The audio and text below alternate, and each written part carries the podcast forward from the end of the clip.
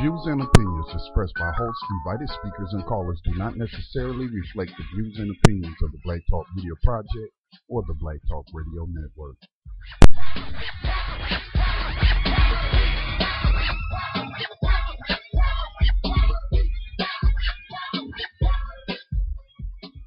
You know, we do whatever we do to survive. Right? Drop it.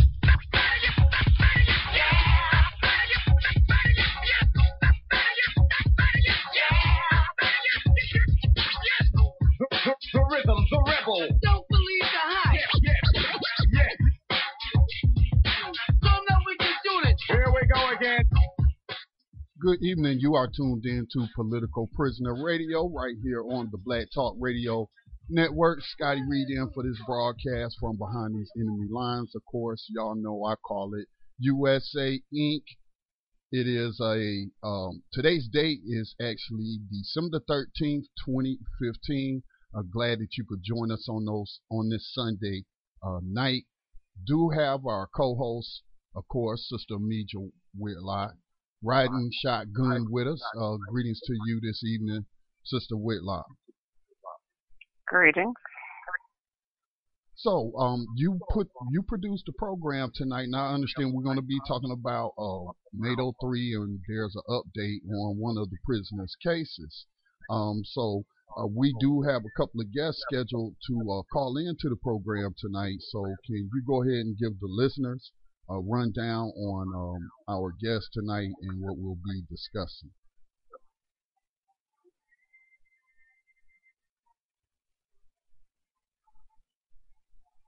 Sister are Hello? you there? Can you can you hear me? Uh, yes. Okay. Um, we have uh, two speakers tonight.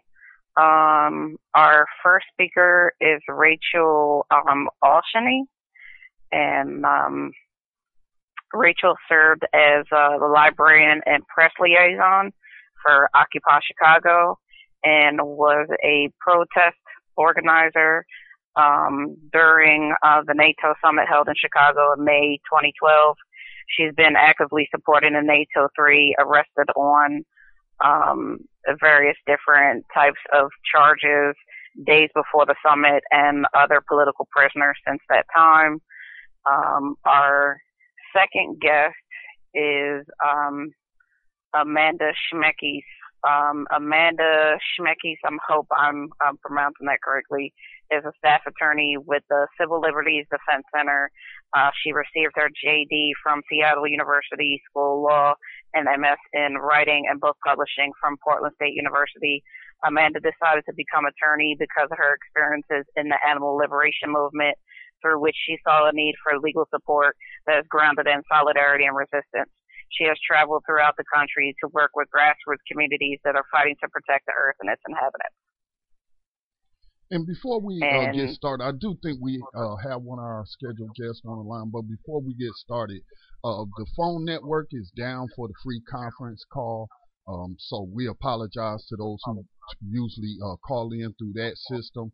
So we will only uh, be able to use uh, our studio lines tonight, which is 704-951-5030. Unfortunately, we can't allow people to hang out on the line as it drains uh, computer resources and uh, but we do want to apologize. Wasn't able to connect. I'll perhaps try to later, but I really don't want to. But also want to uh, give a shout out to the new network that we're uh, now broadcasting and doing our video cast through, and that's blab.im. I really like the platform and uh, looking forward to incorporating it into our regular programming through blacktalkradionetwork.com. And of course, Political Prisoner Radio, which you're listening to right now, is a big part of that. But I do believe we have our guest, uh, one of our uh, scheduled guests on the line. We just uh, had someone call in from the area code 773. Uh, who do we have on the line? Uh, this is Rachel. Greetings to you, Rachel. Uh, thank you for joining us tonight. And uh, we don't want to waste any time. So, Sister Amelia, would you like to uh, lead us in this interview with Rachel? Sure. Um, Rachel, um, can you just give us um, a little background of uh, yourself and how you got involved um, in the work around uh, the NATO summit, and you know, I guess started off started off at kind of like that point. Okay, yeah, for the NATO summit, um, you know, I was one of the organizers with Occupy Chicago, and I was actually running the library that we had of donated books. So when we had all these activists coming in from out of town, I was one of the people who was kind of welcoming them, trying to get them set up with a place to stay and, you know, all of that. Um, so the summit itself was obviously very intense. Um, and there was, we had a whole 10 days of action leading up to the summit. So there was a lot going on. Um, but in all of that, there was a big raid on one of the apartments where a lot of people were staying from out of town. Um, and three, well, actually five people were arrested in that raid and um, held on terrorism charges. Um, and what had happened, which we sorted out later, was we had two undercover Chicago Police Department officers, um, you know, who had been attending all our meetings, all our actions, and infiltrated Occupy, and they um, befriended these out of town activists. You know, the, the NATO three, as we call them, are three guys who came in from Florida.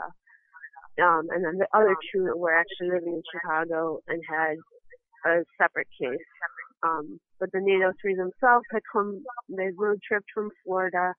They had been part of Occupy Miami, Occupy Fort Lauderdale, you know, all the Florida ones.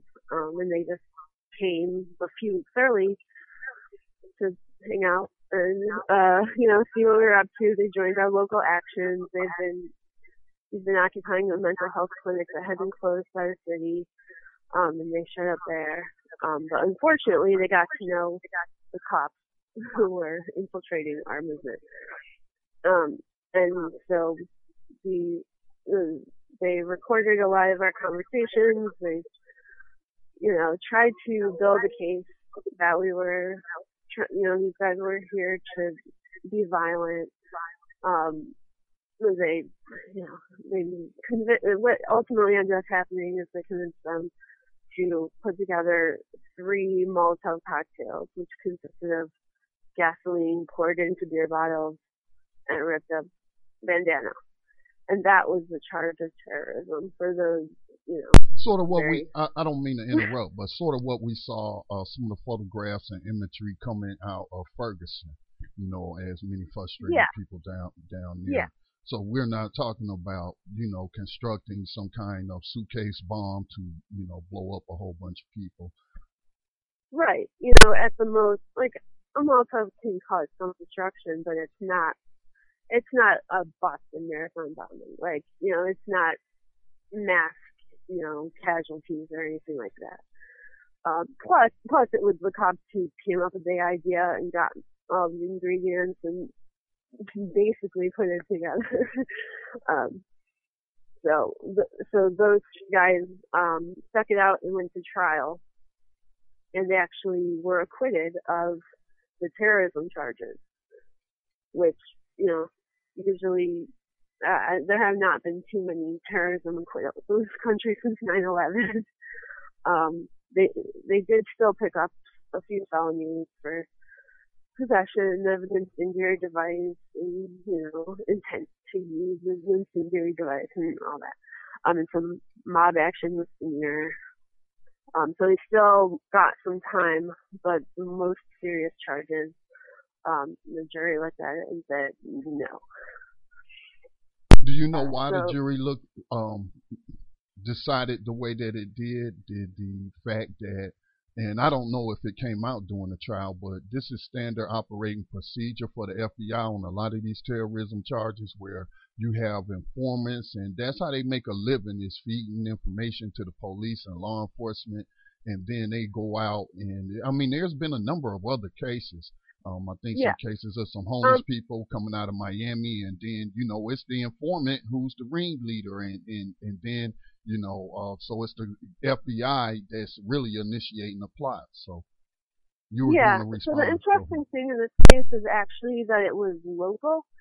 So they weren't charged with federal terrorism, but they were charged under an Illinois terrorism law, local. which had not ever really been used. Okay, got you. Um, it- like it was put on the books after 9/11, you know, out of all the fear mongering. But the what what's interesting is the FBI actually did not want to prosecute them. They looked at them and they said, we don't see them as a threat, and so the state took it. Um, but they used they use very similar tactics to what we've seen the FBI do, where they, you know, infiltrate. Um, they're undercover.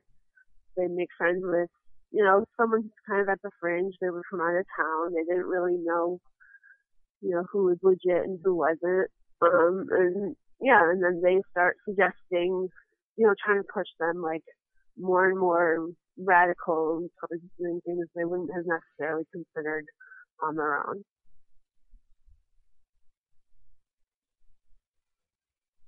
Sister Major, you still there? Oh yeah, sorry. Yeah. Hello, can you hear me? Yeah. Okay. Um, is there still an echo on the line? Oh no, it's Uh, um, you sound fine now. Okay. Yeah, I was told that there was some kind of echo on the line. Um, so now I'm told this was a state case and not federal, correct? Yeah. Yeah. So is it still a state case or is it a federal case? It's a state case. It never went to federal court.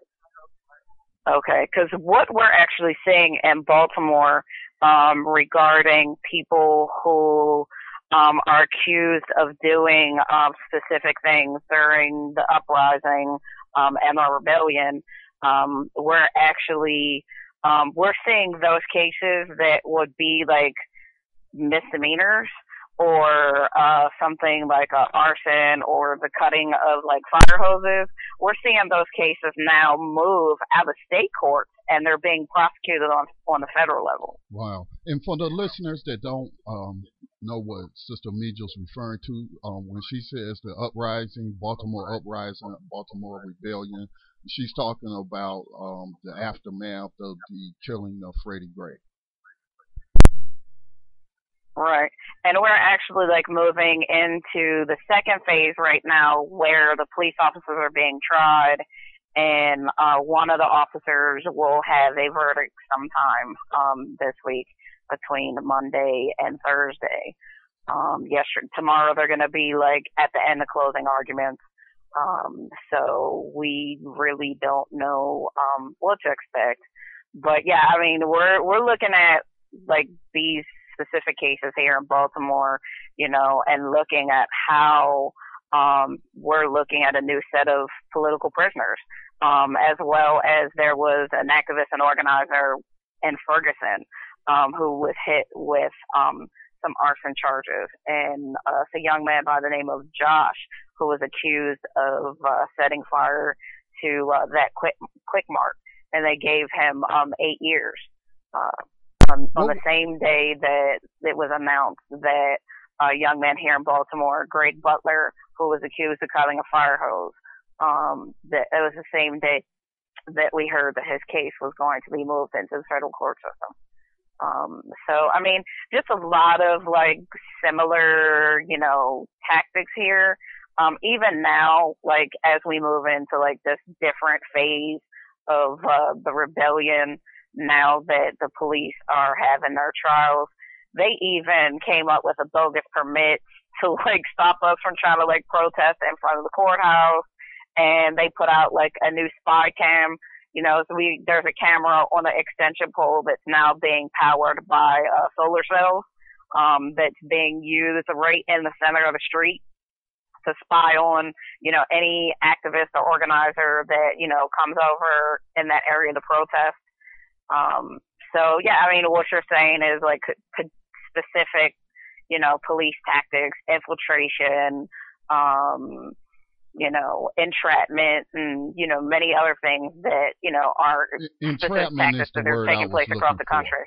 Yeah, that's a good word to use. It is entrapment, and in some other cases, um, some people have been found innocent, but we we see that a lot. Whenever you know, um, um, like the CEO of America, the, whoever the president is, says that you know we stop all of these plots, and, and usually they are the ones uh, uh, FBI informants are initiating the plots. If we look at what happened, like with a lot of people that's in Guantanamo Bay, I've been hearing people joke about that, and, and you know it's just really sad. Um, and people in Guantanamo Bay were are there because you know the uh, CIA was paying bounties you know, and people's neighbors or I didn't like you or whatever, you know, and turn you in and make these false allegations. And then, you know, 10, 8 years, um, 8, 10, 15 years of your life is gone. And, and so um, I think, you know, we do need to acknowledge more that this is going on on a more nationalized and local level you know, and even if it's not federal charges, well, you know, it, the state charges. What what are the members of the NATO three? You know, some of the most serious um, um, sentences that they are looking at.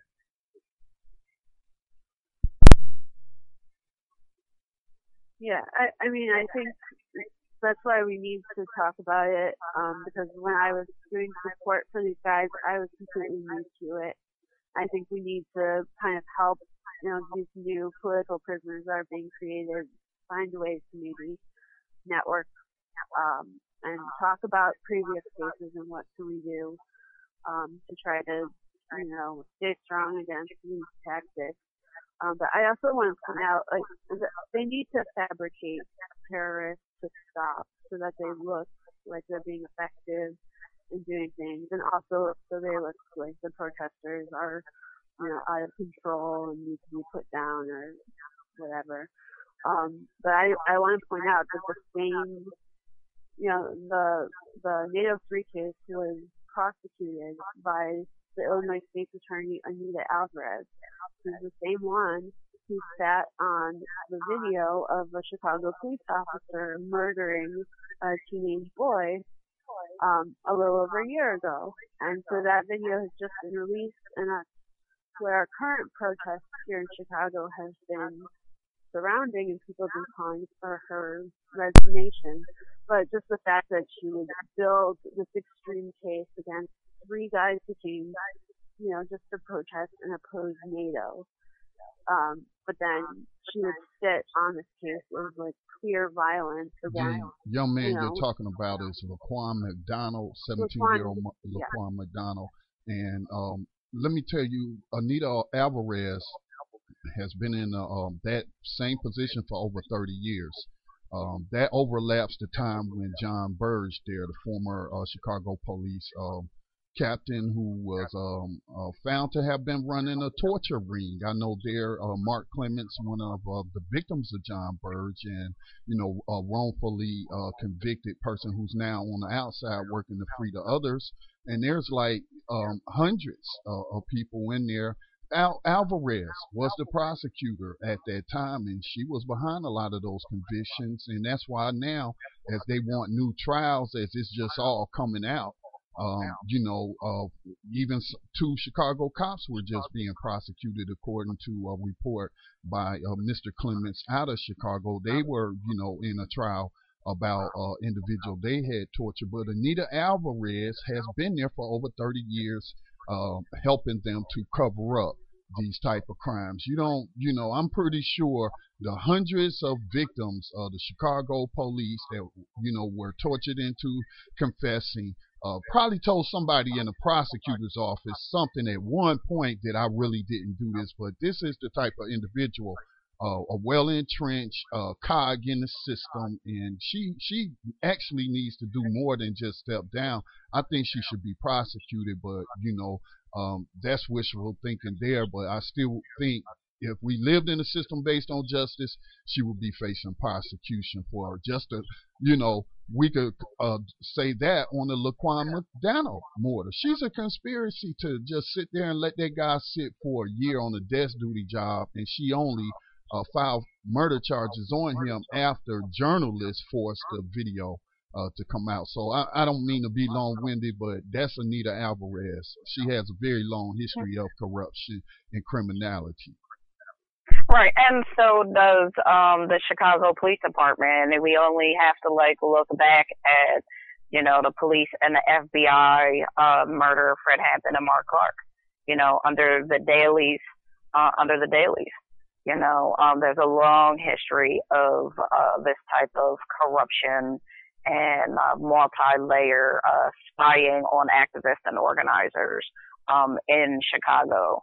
Um, not that it doesn't exist in other places, you know, it's just well documented in Chicago. And now we even have, uh, the, that black spot, uh, that black site up there, um, that people have been, uh, talking about, uh, quite often. Mm-hmm. Um, so, um, recently, Rachel, um, I came across information that, um, Jared specifically out of the NATO 3, uh, was having uh, was supposed to have a court hearing, but then it was also made known that um, he had had a visible, um, you know, looked like he had had a, a visible, um, I guess, how can I put it? Um, that apparently the correctional officers may have uh, you know, done something to him um, physically, and that he appeared. Is that the word you're looking for? What did you say, Scotty? I said assault.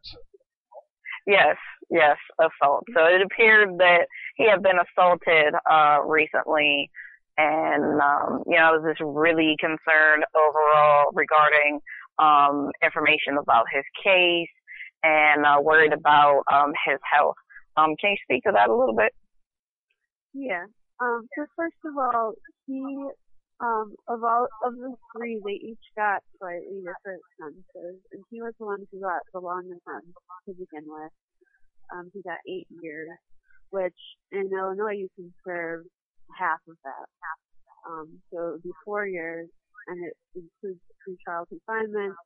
So we're actually coming up to when his original release date would have been for, just for the NATO 3 trial. Um, so that would be May of 2016 that he would get out. However, while he was in Cook County Jail, which is one of the worst facilities in the country, and of course that's, that's hard to even say because they're all horrifying. but um, so he was in Cook County Jail, and he um, is being accused of assaulting a correctional officer by throwing urine and feces out of his cell, which is, if anyone has actually done prisoner support or correspond with a prisoner, it's actually a pretty common thing that prisoners do, especially when they have no power when they're not being listened to. In his case, he was not getting medical attention he needed. Um, it's literally the the only weapon they have. Can you say that again? You said he was um, his reason for his uh, what I would call political demonstration, resistance to the system of slavery that still exists. Uh, um, you said they were denying him medical attention because we see that a lot nationwide in the you know prison, regardless of the prisoner's political status. Yeah, and in his case, it's extremely serious. He has Huntington's disease, which is actually um, uh, what killed his father at a pretty young age. And once the degenerative nature of the disease takes over, you only have a few more years um, of useful life, and then beyond that, you know, you can be in, you know, basically round the clock medical care. You can stay alive for a few more years, but you know, he's basically got a very short lifespan ahead of him, and that's if he receives treatment. He's not being given treatment in in custody. Um, so, this is fight so, Everson. So this you also know. again underscores the importance of Mumia Abu Jamal's case right now um, against um, the um, Pennsylvania uh, Department of Corrections uh, for denying him treatment to uh, for his Hep C that he contracted while you know through the system, and then Hep C being you know, a, a pretty uh, serious uh, communicable disease that's that some say are have already re- reached epidemic levels uh, throughout the prisons throughout. So you know that's a denial of health care, which is a human right. Um, again, these people are being treated like slaves under the 13th Amendment. They don't have no rights. That's what's being said. This is denial, denial of medical services. If health care, like the Democrats say, you know, is a is a right, uh, then what about denying someone uh, health care? You know, and these and, and prisoners, regardless of why they're in the custody of the state, uh, the federal government, or county jail, you know, they have human rights and, and they never lose those. And, and so I just think that, that again, Mumia's case, which is being argued right now, is very important, and whether it will set a precedence to where they cannot deny people, um, you know, uh, access to life-saving medical treatment. Yeah. Um, and you know, it, the the disease makes him very erratic. His behavior when it you know when it's not being controlled, when he's not getting the medication and the diet that he needs, he you know he has a lot of spasms, like his you know his muscles move his body around without his control. Um, and their response to that is always to shackle him tighter, which is not you know, going to help, but they don't want anything that's out of control. They, you know, they need to keep him in control, so they're always shackling him, and you know, uh, basically without treatment, his behavior and all that is going to get only worse. So they're considering it assault that he, you know, squirted stuff out of his cell towards an officer. Um, in the meantime, at his most recent court date, again, there were signs of actual assault, um, where he had a black eye and his face was bruised. Uh, so I don't know the details of how that happened. I'm hoping, you know, I'm gonna, I sent him a letter. I'm gonna hope that he can get one through to me. Um, and maybe he can explain it more. But, you know, we know that he's being mistreated definitely by denial of medical um, treatment, but also, you know, it seems like there was some kind of physical altercation. Well, we need to take a, Um, a quick station identification uh, break, and um, we will be back on the other side. And uh, we are scheduled to have a second guest uh, join us later in the broadcast. But if you have a question or a comment about the case of the NATO 3, um, if you have uh, any observations, things that you want to share on air, give us a call at our studio line 704 951 5030 704 951 5030 and you can also chime in uh, through via video chat and uh, we'll open up your mic there and you'll be able to uh, ask our guest tonight a question. We'll be back on the other side. Stay tuned. So we say, we always say the Black Panther Party that they can do anything they want to do. We might not be back. I might be in jail.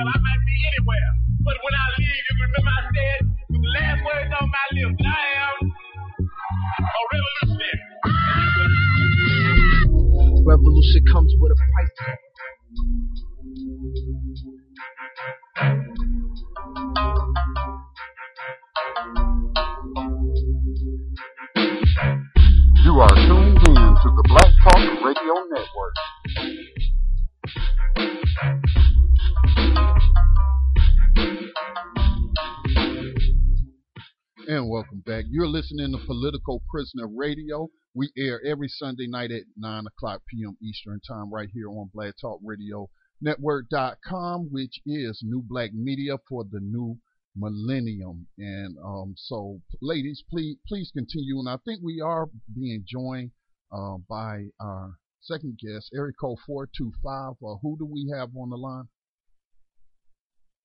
Uh, give me just a second. I'm sorry, I had the mics muted. Uh, uh, again, area code uh, 425. Hello. Yes, welcome to Political Prisoner Radio. Who do we have on the line? Hey, this is Amanda Schemkes. Thank you for joining us tonight. And uh, so, Sister Meja, if you'll take over. Right. Um, before we um, get to Amanda, I just wanted to uh, point out that Anita Anita Alvarez also prosecuted um, the Park Five as well as uh, Jason Hammond. Um, and I just wanted, I guess, to uh, wrap up um, our portion of the show with the NATO three. Um, Rachel, can you um, tell us how we can uh, help uh, Jared and uh, the other members of uh, the NATO three? Yeah, the easiest way to help Jared right now is to just write him a letter. Um, he's at Pontiac Correctional Center. You can search Jared Chase, but I also the, saw that the information will be posted on your website. Um, so just a letter, a card, you know, something to let him know that people haven't forgotten about him. We also have a link up to a wish list of books that he wants. He's mostly in solitary, so books are the only thing for him to do to pass the time. Um, beyond that, the other the other two guys are actually out on parole now, and um, generally doing pretty well. Um, all things considered, they're still readjusting. Um, but yeah, our main focus right now is on getting Jared through to the end of his first sentence and through this next trial for that assault charge. And that trial, when does that trial come up? Right now it's scheduled for April 11th with another court date um, February 3rd in advance of the trial. It's been pushed back many times, but I'm assuming with his release date coming up, they will try to have it in April. Okay. Thank you. Thank you. Thank you for joining us, and you have a good evening. You too.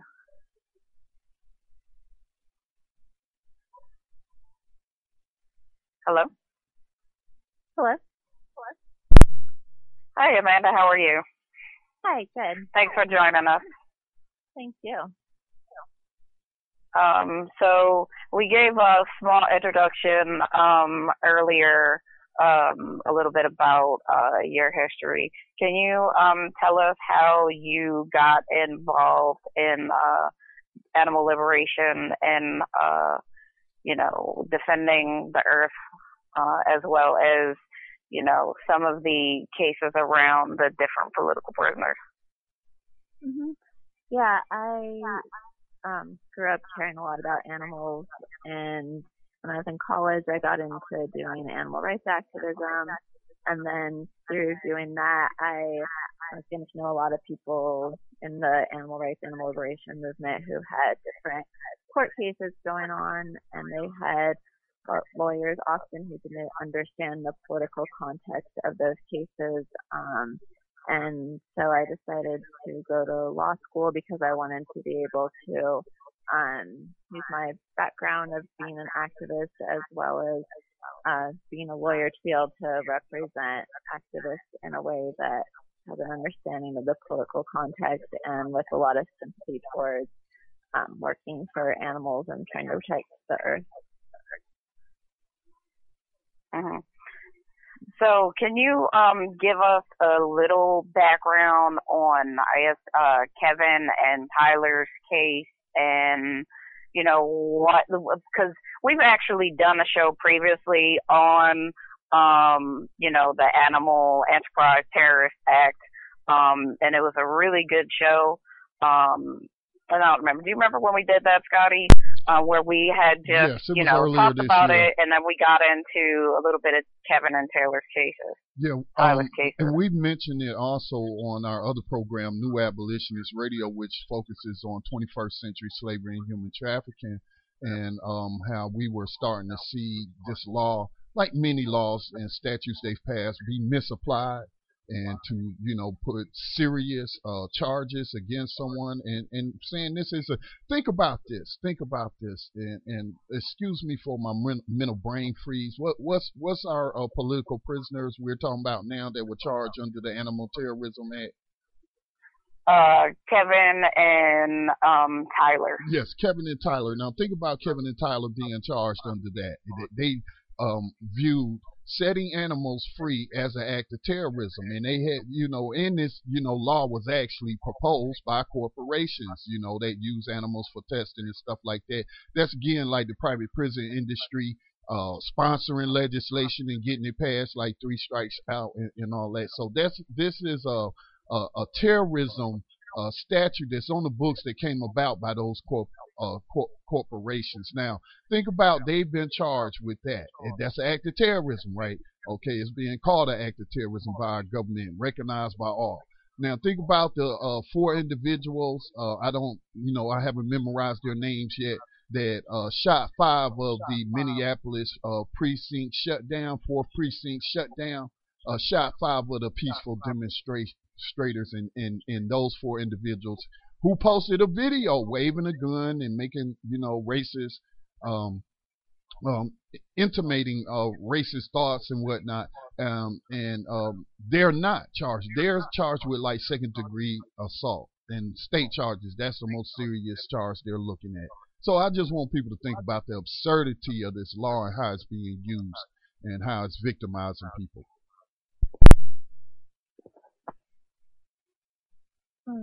Yeah, so that's definitely, I mean, Kevin and Tyler were indicted under the Animal Enterprise Terrorism Act, and as you just mentioned, it's the ATA was devised largely by ALEC, the American Legislative Exchange Council, um, which they basically write model legislation and pass it off to Congress to then pass it into law and it is a big corporation to make a lot of money off of exploiting animals who wrote this law.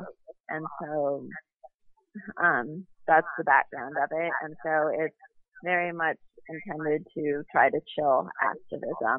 I mean, they put the word terrorism in there, um, and it clearly has that motivation to be directed at activists. But something that is also important to consider with it is that it's really only been used against a small handful of activists. Um, and it really is in place more to try and scare people, to make people afraid to even get involved in activism. And so something that we all need to do is to demystify this, make sure we are explaining to people the motivation behind it. And since the motivation behind it is to try and scare us out of doing stuff, then which is an act of terrorism. to continue working for animals. To me, that's an act of terrorism. It fits the definition. And I've said this on earlier uh, broadcast about you know the whole prosecution of, of of the drug war. You know, if you look up the most accepted definition of terrorism, if you want to go to a dictionary, okay, is when you use fear, uh, intimidation, and violence to push a, a political agenda. Well, what is the drug war if not a political agenda where police are using fear, intimidation, and violence to get people to enforce this law? Uh, uh, people are actually uh, being killed, and so, like you just mentioned, the passage of this legislation put fear. This is fear tactics and intimidation, and you know they make examples of people, and to me, to push a political agenda. Uh, and, and so, it to me, it fits the definition of an act of terrorism, Mm-hmm. state uh, sponsored terrorism. But I digress. Uh, please continue. Yeah, I mean, you can look at Tyler and Kevin's case to see how absurd it is there too. Animal rights activists who um, are they took they so to give a little information about the status of their case, they both took non-cooperating plea deals and they did plead guilty to violating the APA.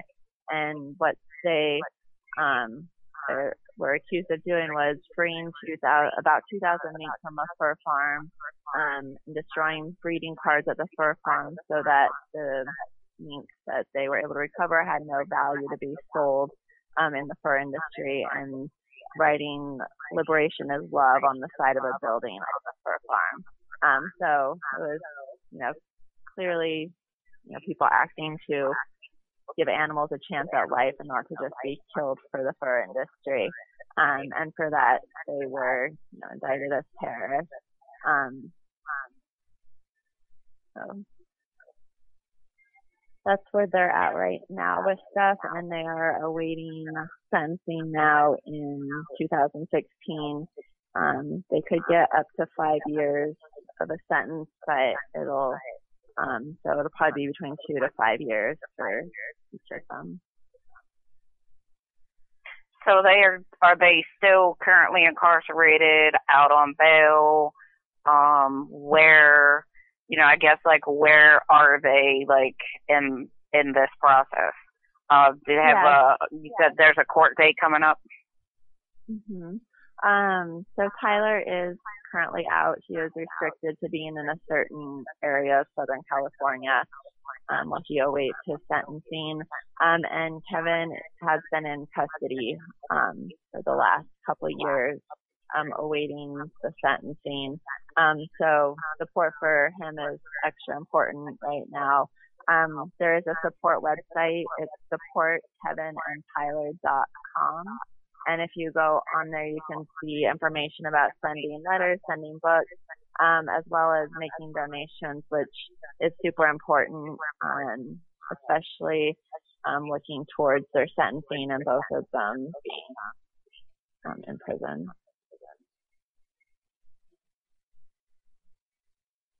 Okay, I didn't have any more questions. Uh, Sister Meja, you have any more?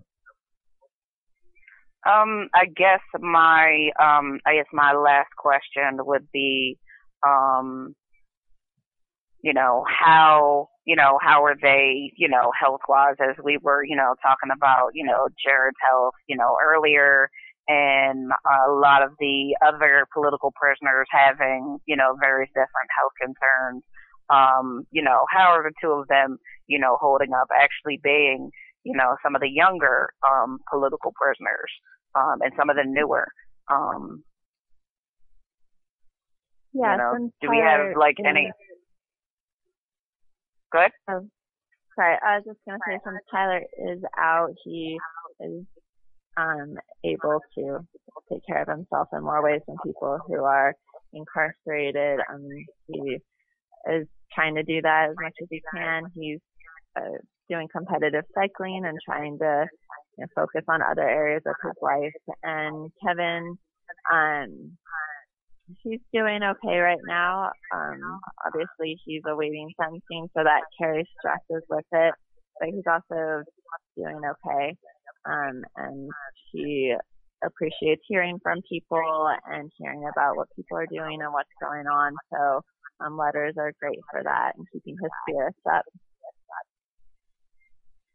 Right. I think that's, you know, always important, you know, for, you know, that external support, you know, from the outside for the community to, you know, write letters and stay in touch, you know, with our PPs, especially, you know, especially this time of year, you know, although I don't celebrate specific holidays, you know, um, and I may not know the, you know, uh, perspectives of some of the political prisoners, but specifically, you know, this time of the year, regardless of what, whatever people's beliefs are, you know, it's generally that time of the year when families do have, you know, downtime away from being, you know, uh, the average, uh, wage slaves. Um, in this country, and you know, there's that time of year when some people, you know, do get pressed, depressed, and they do get, you know, a little bit more lonelier. So I definitely would, you know, encourage all of our listeners to, you know, reach out to, you know, our political prisoners, write them, you know, write them a letter, send them cards, you know, let them know that like that that they're not forgotten during this time of the year. If you could get the website out once again. Uh, for them, it's supportkevinandtyler.com. And there's also a Facebook page. So people can look at both of those to look at how to write letters, how to send books, how to make donations, find out more information about the case, um, as well as we'll post updates, um, especially as their sentencing is approaching to keep people updated on what kinds of support they want surrounding that and then in the time following that. Did you have any Uh, closing? Amanda, I have one question. okay. Um, are they if they're being prosecuted under um this uh, Animal Enterprise Act? So they're they're federal prisoners, right? They're not on the state side. They're federal, yes. They already, Okay. when they were originally arrested, it was on state charges, and they both already served their time for that. And then they were a year later indicted on the federal ATA charges. Okay. Did you have any uh, closing thoughts um, about political prisoners in general, or anything uh, specific that you would like to uh, leave with Like, our if listeners? they're being prosecuted,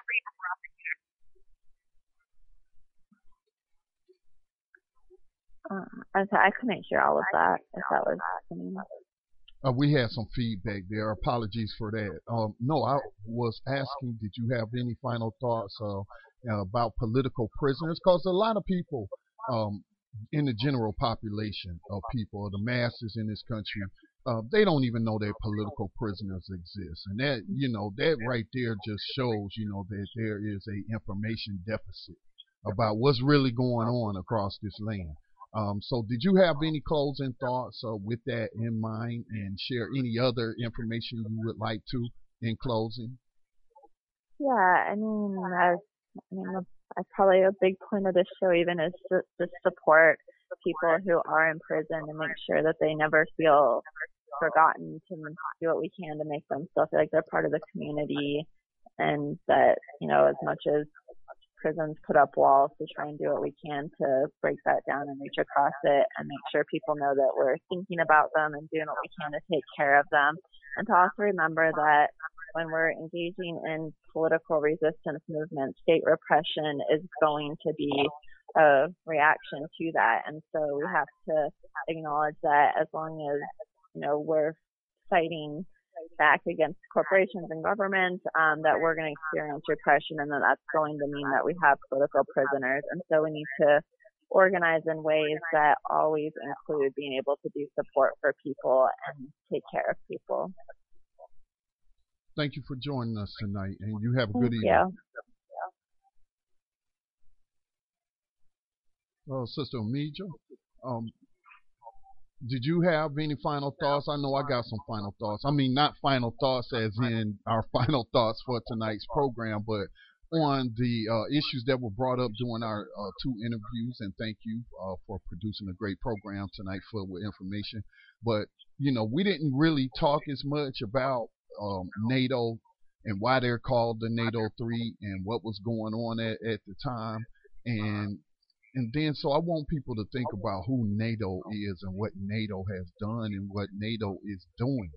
Um, you know, we are a conscious black radio network and we know um, you know that there is uh, information that is being suppressed and or you know it's pretty much common knowledge but um, no one seems to find um, it to be problematic that you got a candidate for president who when she was the secretary of state uh, betrayed a um, um, ally of the United States government. I'm talking about the Libyan government um, at the time, especially an ally in a quote unquote so-called uh, war on terror. But she stood in a in a Libyan town, I think it was Tripoli, and said, "We can't wait till we capture and kill you." This is a, a prime minister, right? A sitting head of state, which is that's illegal against uh, U.S. law. See, they they they prosecute us uh, with these silly laws that they write. Uh, but then when there's real crime at the highest level, it gets ignored, and people just worried about, um, you know, her email. But NATO, NATO is, is the military power that overthrew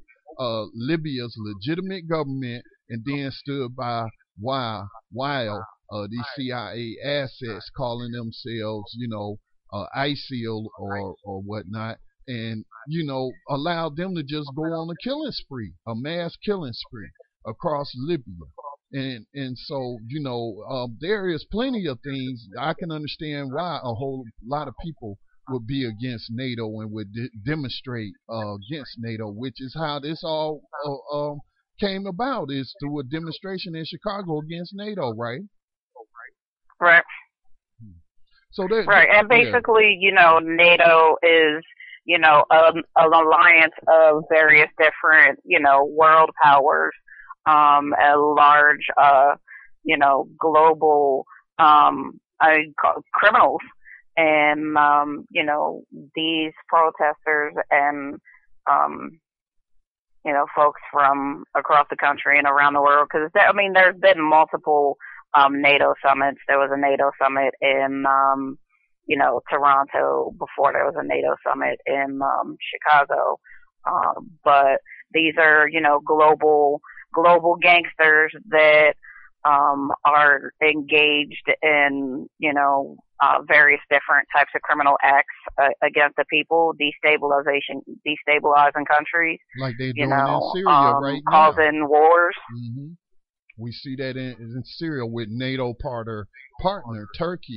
Um, and I was reading some Right. uh, intelligence information. It's pretty much the U.S. State Department through back channels has confirmed that Turkey has been allowed helping so-called ISIL uh, sell the stolen oil, and that's how they're funding uh, there. But I don't want to go. We don't have that much time left for me to even go into just how phony uh, that so-called war um, is there. But Turkey is allowing, you know, whoever it is, these CIA assets or, you know, actually actual jihadis selling this stolen oil. Um, so um, that's NATO. That's a NATO partner. Turkey's a NATO partner.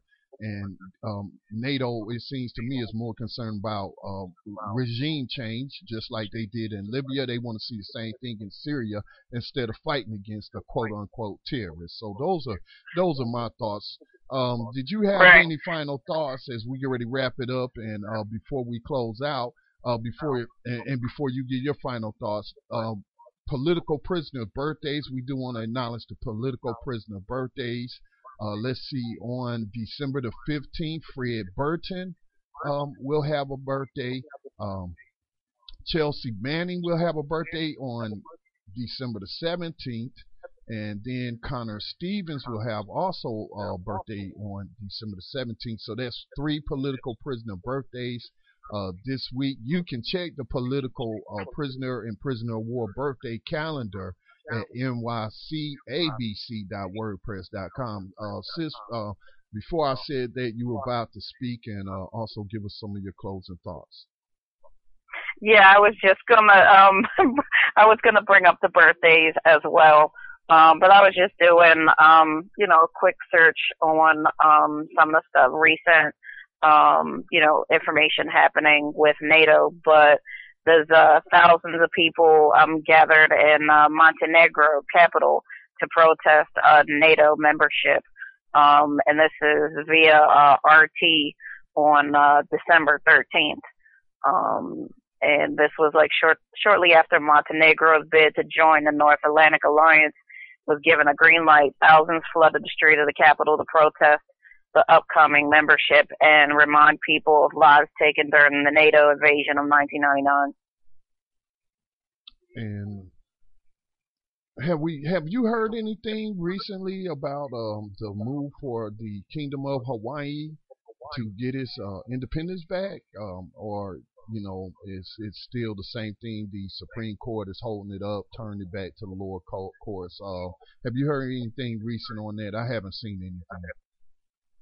No, I haven't um heard anything recent. Just the same, the same thing. All right. Well, we do want to invite you, if you're on social media on Facebook, to follow our so- social uh, media page, which is Political Prisoner Radio. Again, this is a weekly program that comes on every um, Sunday night at 9 o'clock p.m. Eastern Time. Um, tonight we had a couple of guests. That's why I did not prepare a Political Prisoner uh, radio mix. Of course, using some of the clips from prisonradio.org uh, which uh, helps bring the voices of some of our political prisoners and prisoners of war from behind the prison walls. But I will post one to Political Prisoner Radio Facebook page. So there's a reason for you to not only like the page, but sign up to get notifications as well. So you can catch that next Political Prisoner Radio mix. And uh, until next week, and of course, we also share uh, information uh, daily about different events happening around the country on behalf of political prisoners and prisoners of war. Uh, again, it's um, been um, uh, informative program. Um, just want people to recognize the fact, something that Sister Mijo has said, you know, a lot of political prisoners are being made today in today's uh, current protest movement. And so it's always important to recognize political prisoners because it could be you. It could be you behind there. It could be your son. It could be your daughter.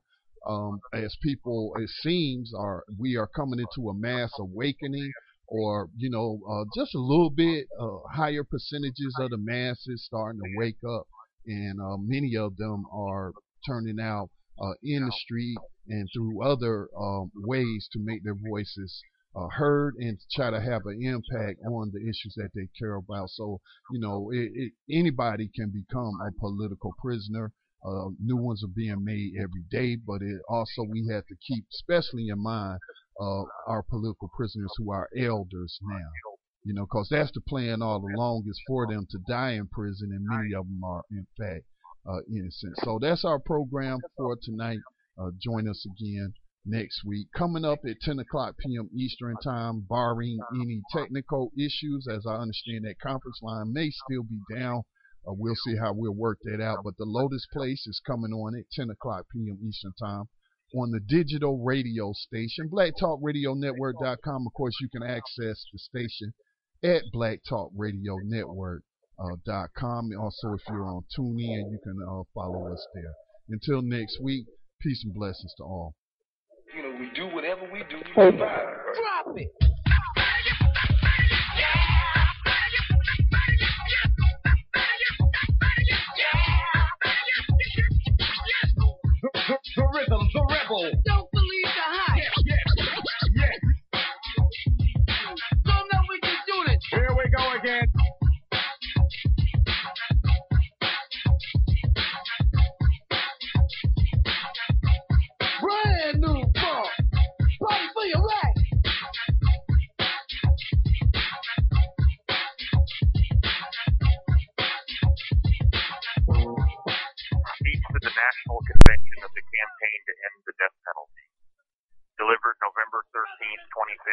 Via telephone